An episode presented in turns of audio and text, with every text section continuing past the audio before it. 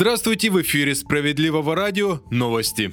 Здоровье призывников сверят онлайн. О том, что военные комиссариаты намерены получить доступ к электронным медицинским картам, пишет коммерсант. Согласно проекту постановления правительства, комиссия сможет узнать о физическом состоянии призывника значительно раньше, чем увидит его самого. Документ направлен на внедрение цифровизации воинского учета, о котором уже давно говорят власти. Пока это лишь проект. Не уточняется, например, идет речь только о необходимом для военкомата медицинском освидетельствовании или у комиссии появится доступ ко всем данным о здоровье. При этом добавим, что сейчас в законе прямо говорится о том, что медкарту можно изучить только с разрешения самого гражданина.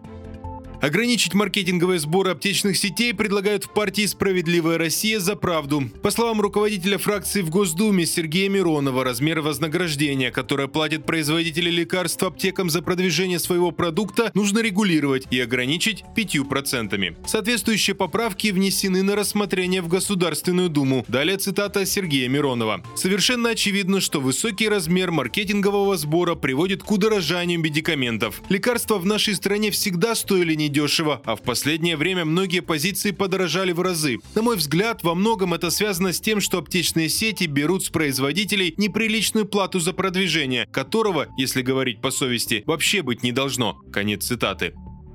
Квартиры в России стали продаваться дольше, к таким выводам пришли аналитики одного из порталов по реализации недвижимости. В среднем на первичном рынке сроки увеличились почти на 28% или со 129 до 165 дней. Эксперты сравнивают показатели с аналогичным периодом прошлого года. Добавим, что речь идет о городах-миллионниках, а лидером по росту времени продаж стала Самара. Но есть мегаполисы, где срок напротив уменьшился. Это, например, Ростов-на-Дону и Москва.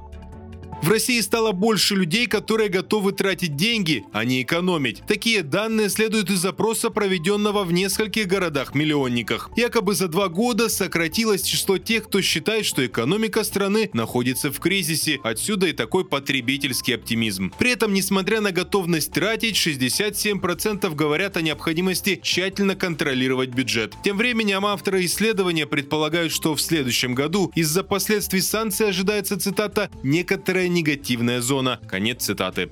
На этом пока все. В студии был Захар Письменных. Оставайтесь на волнах справедливого радио.